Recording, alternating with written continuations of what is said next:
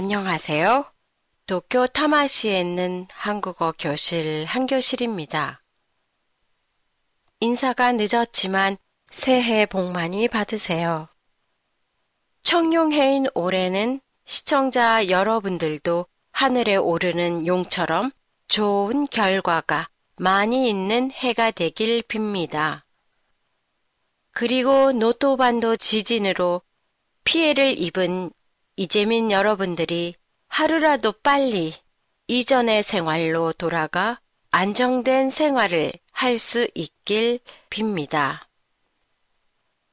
한국에서는 작년 6월 말부터 만 나이 사용을 늘렸는데요. 오늘은 한국의 나이 종류와 관련법, 그리고 초등학교 입학 나이에 대해 알아보겠습니다. 먼저 세는 나이인데요. 한국에서는 1962년부터 공문서나 법에는 만 나이가 기준이었지만 실제로 생활에 널리 써왔던 것은 세는 나이예요. 태어나자마자 한 살이 되고 새해 첫날에 한 살씩 더 먹는 나이 계산법이지요. 연나이는 만 나이를 기준으로 하면서 같은 해에 출생한 사람은 같은 나이로 봅니다. 연나이는 만 나이가 되는 해에 1월 1일을 기준으로 해요. 예를 들어 음주가 가능한 연령은 만 19세부터인데요. 2005년생은 올해 1월 1일에 만 19세가 되니까 태어난 날에 관계없이 새해 첫날부터 음주가 허용되지요.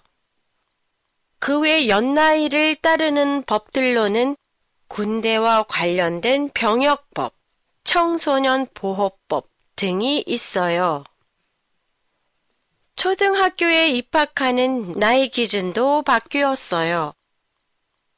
이전에는 입학식이 있는 3월을 기준으로 해서 3월 1일부터 2월 말까지가 같은 학년이었어요. 그러나 2016년부터 1월 1일부터 12월 31일까지로 바뀌었어요. 연나이가 기준이 된 거지요. 연나이를 기준으로 6살이 된 이듬해에 초등학교에 들어가게 됩니다. 태어난 날짜와 시간으로 엄격하게 위아래를 구분하던 한국의 관습은 연나이 적용 확대로 서열 문화의 변화가 올 것 같다는 생각이 드네요. 안녕히 계세요.